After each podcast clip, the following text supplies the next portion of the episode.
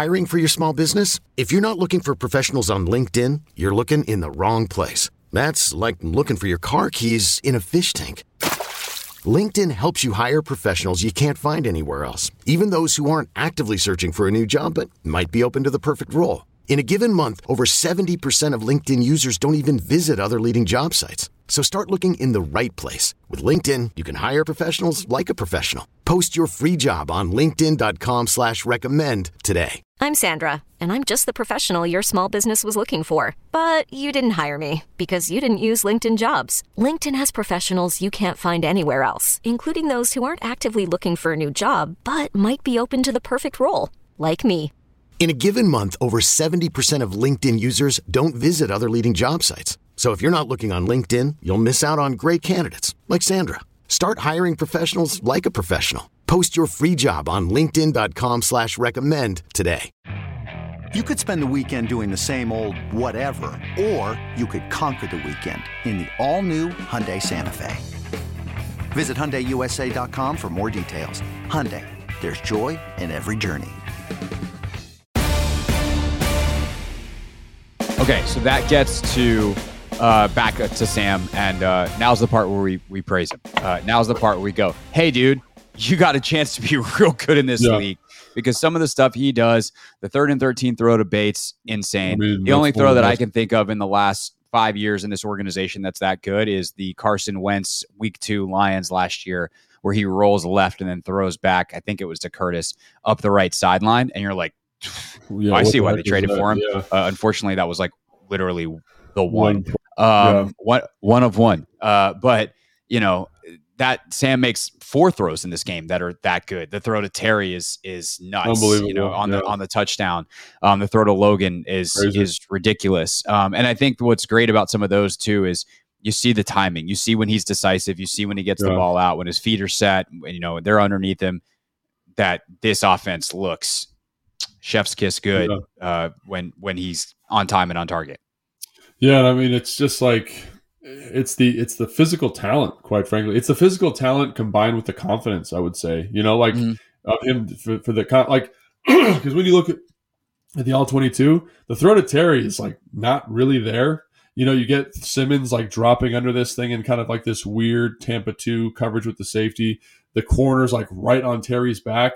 Like the margin for error on that throw is basically like a foot. And for him to just dice that in there to Terry, and Terry makes an excellent catch, obviously makes him right.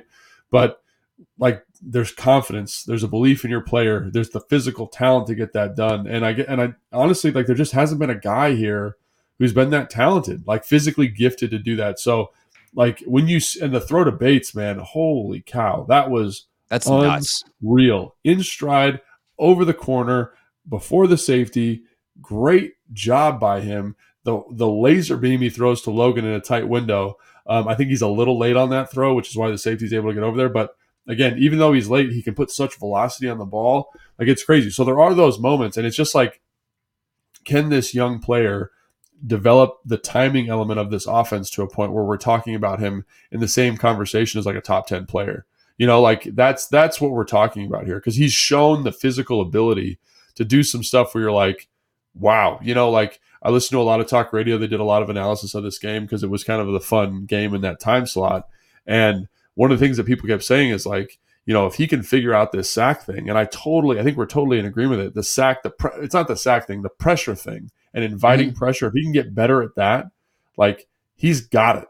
He's got that it factor. But like I've seen a lot of guys with the it factor who can't figure out that sack thing, who or the pressure thing. It's not a sack thing, the pressure thing, um, and, and don't become good players. You know what I mean? Because it's just the offenses can't function the way you need them to function when they're taking so when they're inviting so much pressure when they're taking so many sacks. So, um, and again, that's not all on him. Like we just talked about, there's some O line elements, there's the receiver, there's the skill elements, but man, like, and I don't want to be overhyped, but gosh, like that, the ability to make some of those plays. I think back to Arizona, the ability to make that throw to B Rob for the touchdown, the scramble for the touchdown, like that is what we're talking. That that is the standard for the position. So uh, I'm very excited for um, for him and his ability and you know like there's there's good and there's bad but like and it's all, all in a scale of gray but it, it's as as a, as a fan of football and a fan of this team like it, it's it's it's an exciting proposition to have a guy like this in the building.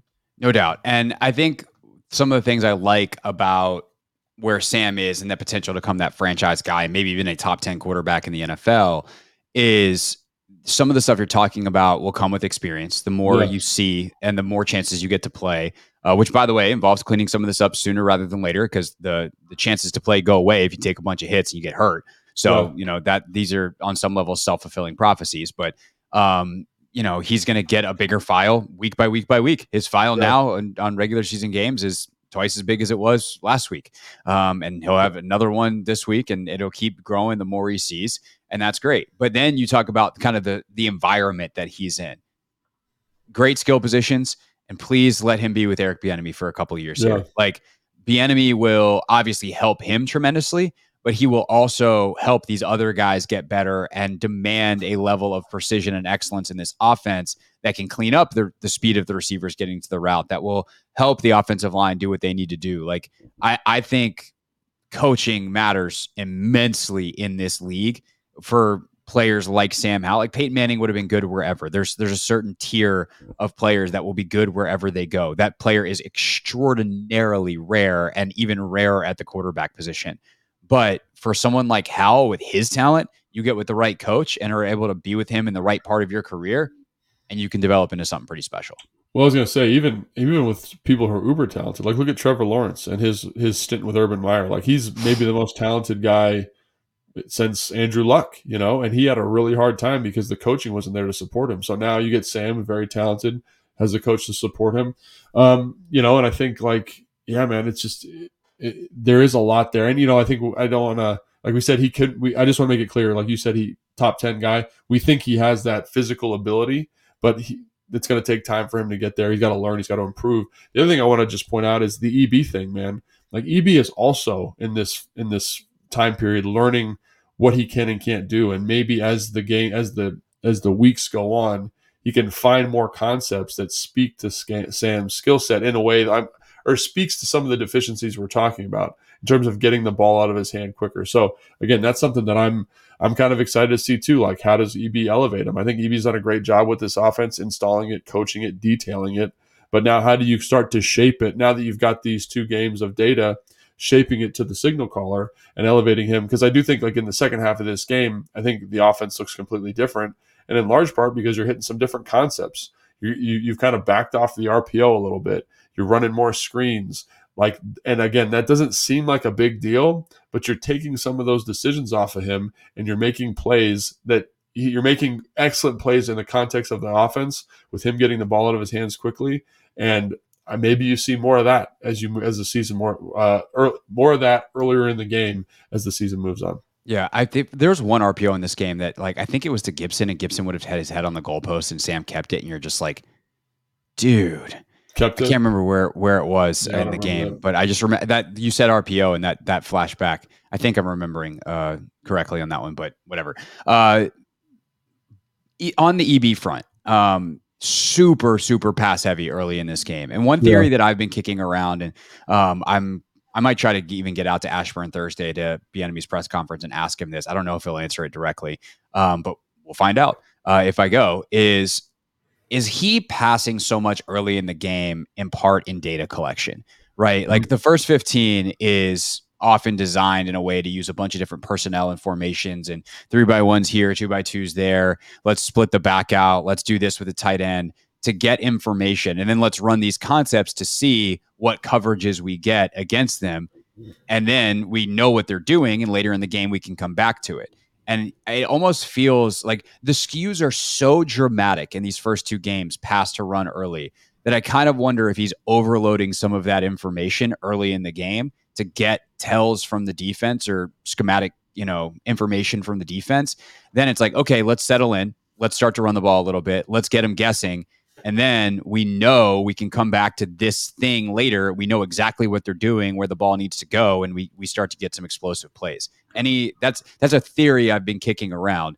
Any potential credence to that, considering they dropped back 33 times in the first half and only ran the ball seven times.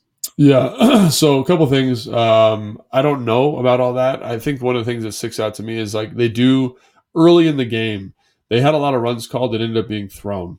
So I want to say there's probably I don't know seven, I Okay. know, five to eight runs there, maybe you know. So five to eight RPOs that wind up Yeah. being the P, not the R. that he that he threw, and that's prob- probably five. Let's say five.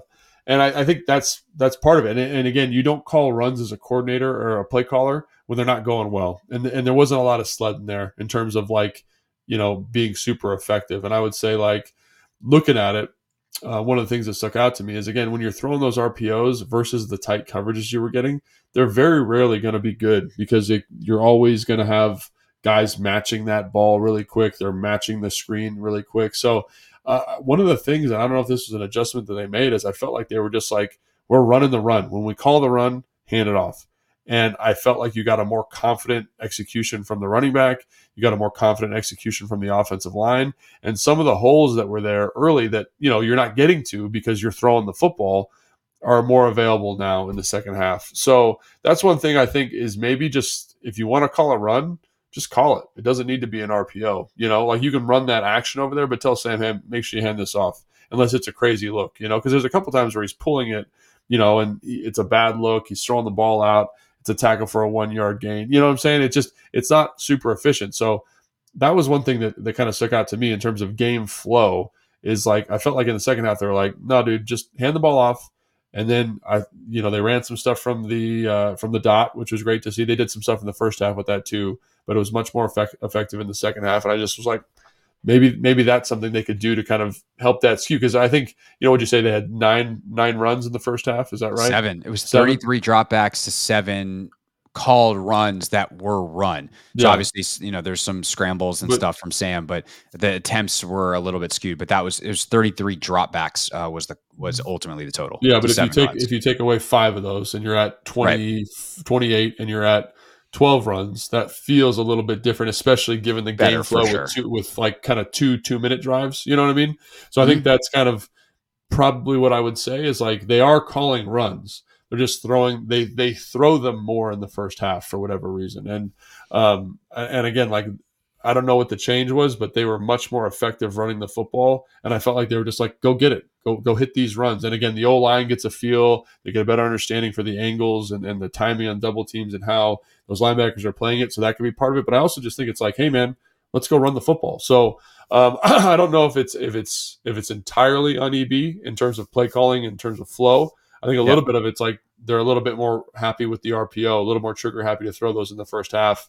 Um, and also, I do think like the game flow the past couple of weeks, they've had a little bit of a lead. They're kind of managing the game a little bit more, and um, I think there's there's value to running the football. And I, you know, hopefully you can kind of figure that out and sprinkle that in a little bit more in the second half. But I don't think the disparity between the first and second half is as dramatic when you sit down and like look at all the RPOs that they were running. Got it. Uh, all right. What else from the offense? Uh, obviously, Terry more involved this week, and it felt purposeful um, early in the game. Love that. Then he winds up getting the big touchdown. Uh, as he as he uh, put out on social media t- uh, last night, it's like make the most of your opportunities. Boy, did he!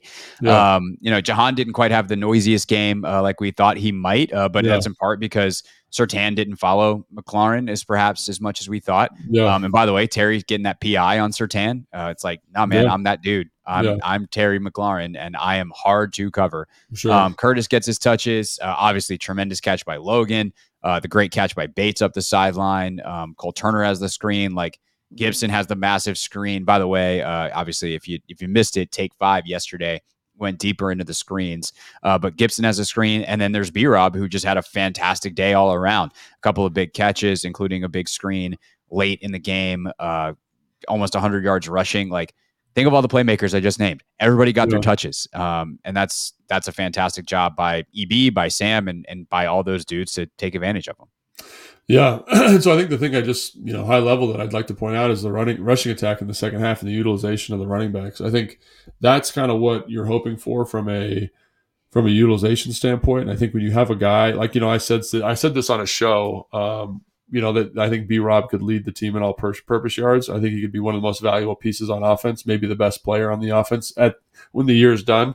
And it's because of games like this. He's going to get a lot of touches and he's a good football player. He's physical. He catches the football well, and um, and I think this this is a this feels like a winning formula. It's not 30 carries for B Rob. It's you know, what was it? What did he end up with? It was like it was 19 for 89. I 19. I think that's a really good number for this offense because I think you want to make sure the receivers are getting the football. But I think 18, can, 18 for 87 wound up being yeah. but if he can be efficient and then he catches the football a couple times, he had two really nice screens, one in the first half, obviously the one in the second half. But I look at that and I say to myself, like, man, like that that is the formula. Then get Gibson a couple touches in space. He's able to maximize those.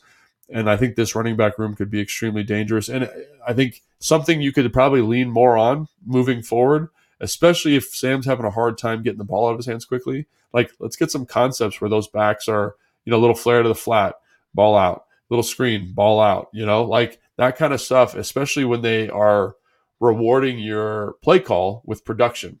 So that's something I would say, like, just keep an eye on that and something that I think could easily switch in terms of helping Sam manage some of those pressure situations a little bit better. Yeah. All right. Anything else on the offense that we want to hit before we switch over to the monster day that the defensive, uh, the defense had for I would say the middle part of the game, the monsterly yeah. bad first quarter and a half. But uh, before we switch over to defense, um, I don't know. I can't think of anything else. We talked about pretty much everybody. Talked about the line. We talked about the skill position guys. We talked about the quarterback. So yeah, I think so think that's we can, uh, we can move on. Yeah, that's it. Uh, if you like us so far, subscribe. Uh, and and if not, keep listening for the defense, and maybe it'll improve just like the game did.